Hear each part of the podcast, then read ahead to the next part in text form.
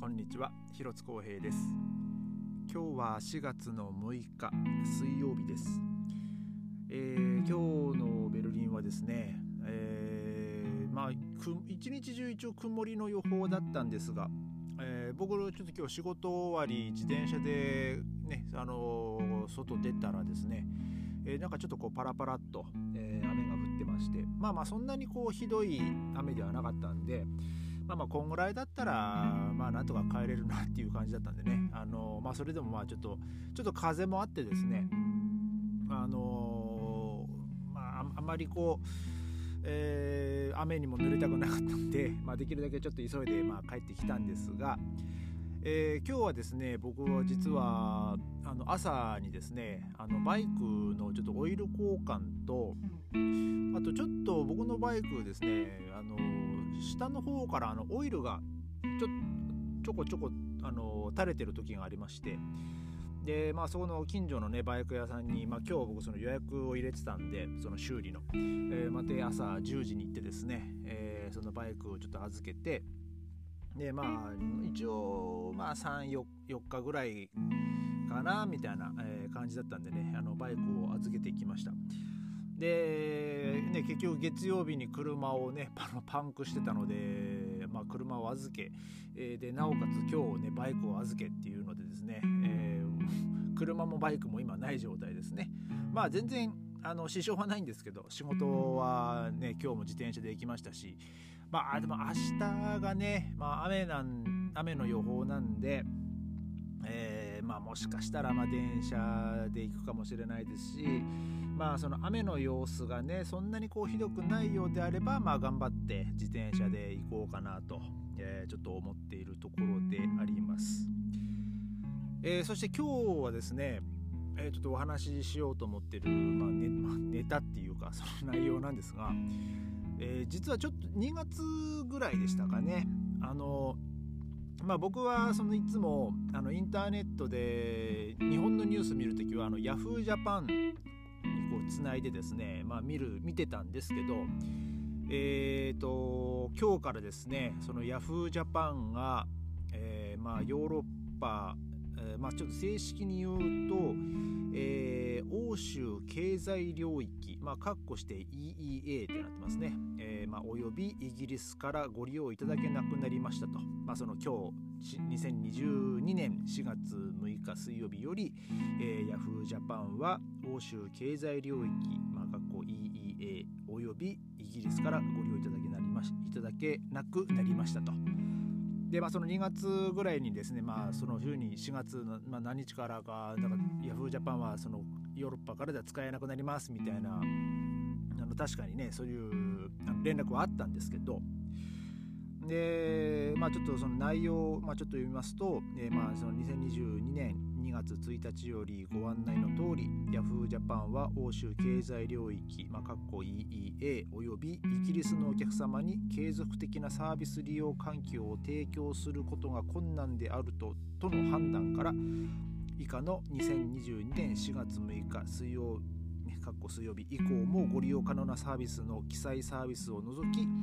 えーまあまあそのまあ、ヨーロッパおよびイギリスからまあ本日で、まあ、あのサービスをご利用いただけなくなりましたと。で、まあ、ただ、えーまあ、もちろんね、まあ、僕らがその日本に帰った時に、えー、その日本国内で Yahoo! Japan サービスをご利用になる場合は引き続き全てのサービスをご利用いただけますと、えー、お客様にはご不便をおかけ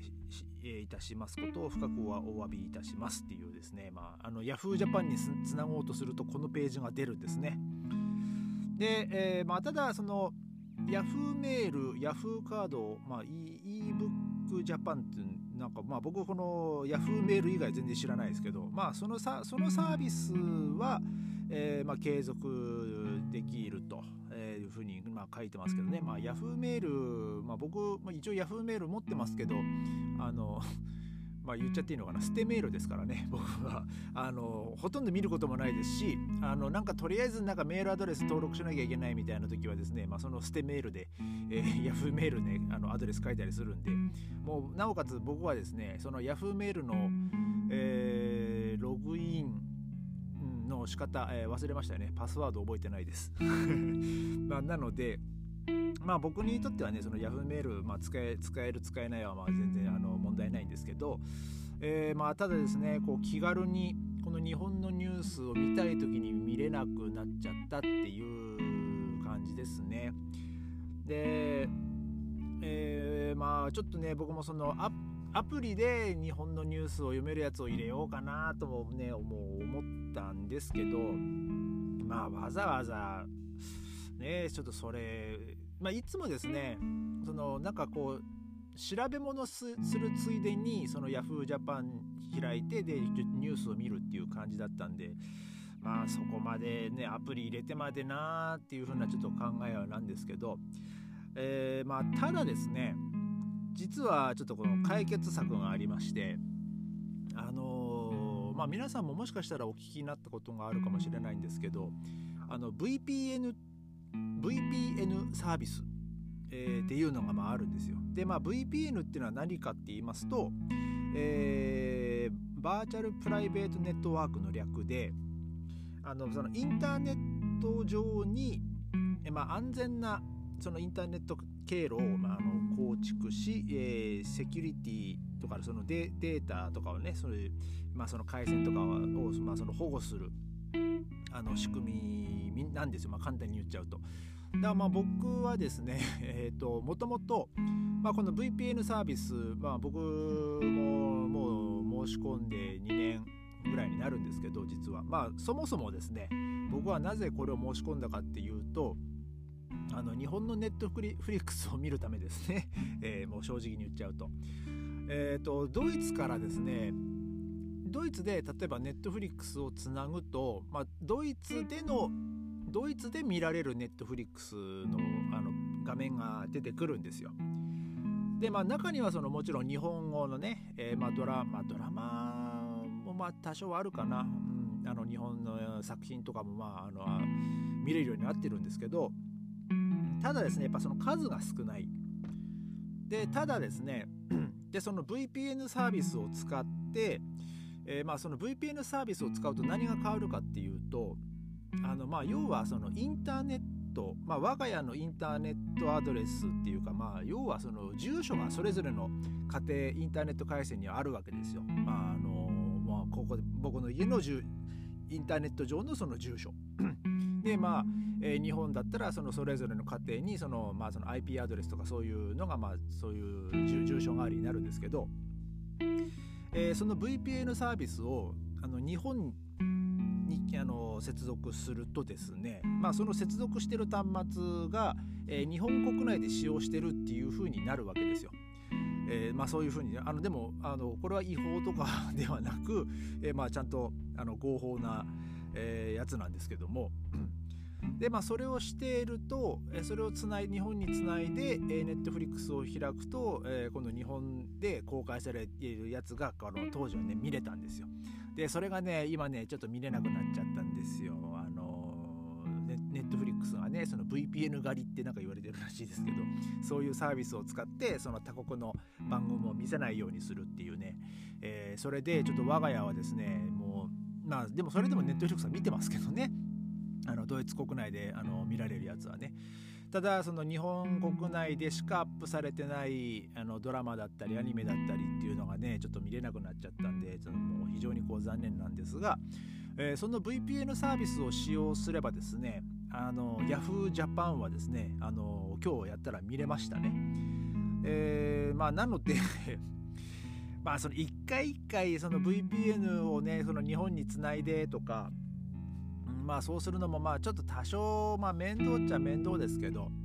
まあそのまあ僕はその V この ブイピーエヌ サービス使うときはですね、例えばその街中で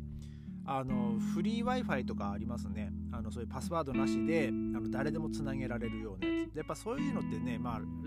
楽ちんですけど、やっぱこうセキュリティ的にねちょっと怖いっていうのもありまして。まあえーまあ、さっきも言いましたけども、まあ、そのフリー Wi-Fi、まあ、誰でも入れる、ね、インターネットの回線が、まあ、一つの大きいトンネルだとすると、まあ、そこにこうみんなこうひっちゃかめっちゃか入ってるわけですよ。だけど、えー、その ブイピーエヌ サービスを使うとですね、そのトンネルの中に、えー、さらにその自分の中のと自分用のトンネルができるんでしょうね。だからそうすると、えー、その人から、えー、なんかこう干渉されることもなく、そのスムーズに、えー、そのネットが使えるっていう、えー、あれなんで、まあ、だからその人から邪魔されない、だからまあそのまあ、ハッキングとか、例えばその、ね、情報個人情報が漏れるとか、えー、そういうセキュリティの面からね、まあ、あの僕はそういう街中でどうしてもこうフリー Wi-Fi につなぐしかないっていう時はですね、あのーまあ、この ブイピーエヌ サービスを使う使って、まあ、接続するようにはしてるんですけどもね、えー、で、えーまあ、別にこれ宣伝するつもりはないんですけど、まあ、僕が使ってるのは、まあ、僕もこれ実はあの地元の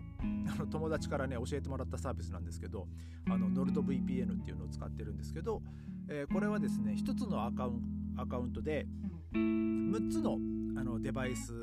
で使えるんですよ。なので、えーまあ、僕はその自分の携帯と、えーまあ、あと自分の、まあ、パソコンにもね入れてますけどね、えーまあ、まあ自分がそのメインで使ってる iMac、 まあでもあんまりそれを ブイピーエヌ で使うことはないですけど、まああと一応その仕事用のラップトップの MacBook Pro にもまあインストールはしてますけどね、そっちもなかなか使わないですね。で、えー、妻はそのあと自分の携帯と仕事用の iPad かな、えー、にも確かあの入れてたと思うんですけども、まあ一応ね僕妻にもねそういう、えー、あのどこの馬の骨かわからないインターネット回線、ね、Wi-Fi 使うときはね、あのちゃんとそういう風なあの ノルド ブイピーエヌ ちゃんとやってあのインターネット使うんだよというふうに言ってるんですけどね、えー、まあそうやってこうセキュリティのねあのやっぱ気をつけないといけないんで、でちょっと今日ね僕その職場の、えー、そのオーナーさんとね、あの、まあ、今日からなんか Yahoo! 見れなくなったよねみたいな話しててですね、あでもまあこういうのを使えばあの見れますよっていうちょっとねその話をしてですね、まあ、どういうもんかちょっと教えて、えー、まあ一応ねなんかそのさんじゅうにちかんあのあのなんかなんだっけなさんじゅうにち以内だったらあの全額返金とかっていうねサービスがあるみたいなんで、ちょっとまああの試しにやってみたらどうですかっていうね、ちょっとそういう話もまあしてたんですけども、まあえー、ちょっとねでもまあ僕も少しちょっとこうニュ日本のニュースをねその気軽に見れるアプリっていうのをねちょっとまあかん、ね、ちょっと考えようかなってまあ思ってます。まあでももしかするとねもういちいちあのまたさらにもう一つアプリ入れてっていうのはめんどくさいんで、まあそれだったらもうねもともとこの携帯に入ってる、えーまあこのまあ、僕は普段いつもこの Google Chrome 使うんですけど、まあ、その Google Chrome とまあもともと入ってるこの ノルド ブイピーエヌ で、えー、日本にねその回線つないでまあ Yahoo! Japan 見, 見てるのがまあ一番、まあ、手っ取り早いのかなと、えーまあ、余計なアプリを増やすこともねもう必要ないですからね、あのもともと入ってるものなんで、うんまあでもねちょっとまあ、なんかいいアプリがあれば、まあ、ちょっとね検討してみようかなと、えー、思ってます。やっぱり海外に住んでてもね日本の情報っていうのはねやっぱりね知りたいですからね、ねえー、まあ今日は、えー、そんな感じであのー、まあヨーロッパからね、あのー、まあ一応、えー、Yahoo! Japan が見れなくなりましたという内容の、えー、お話でした。それではまた明日、ありがとうございました。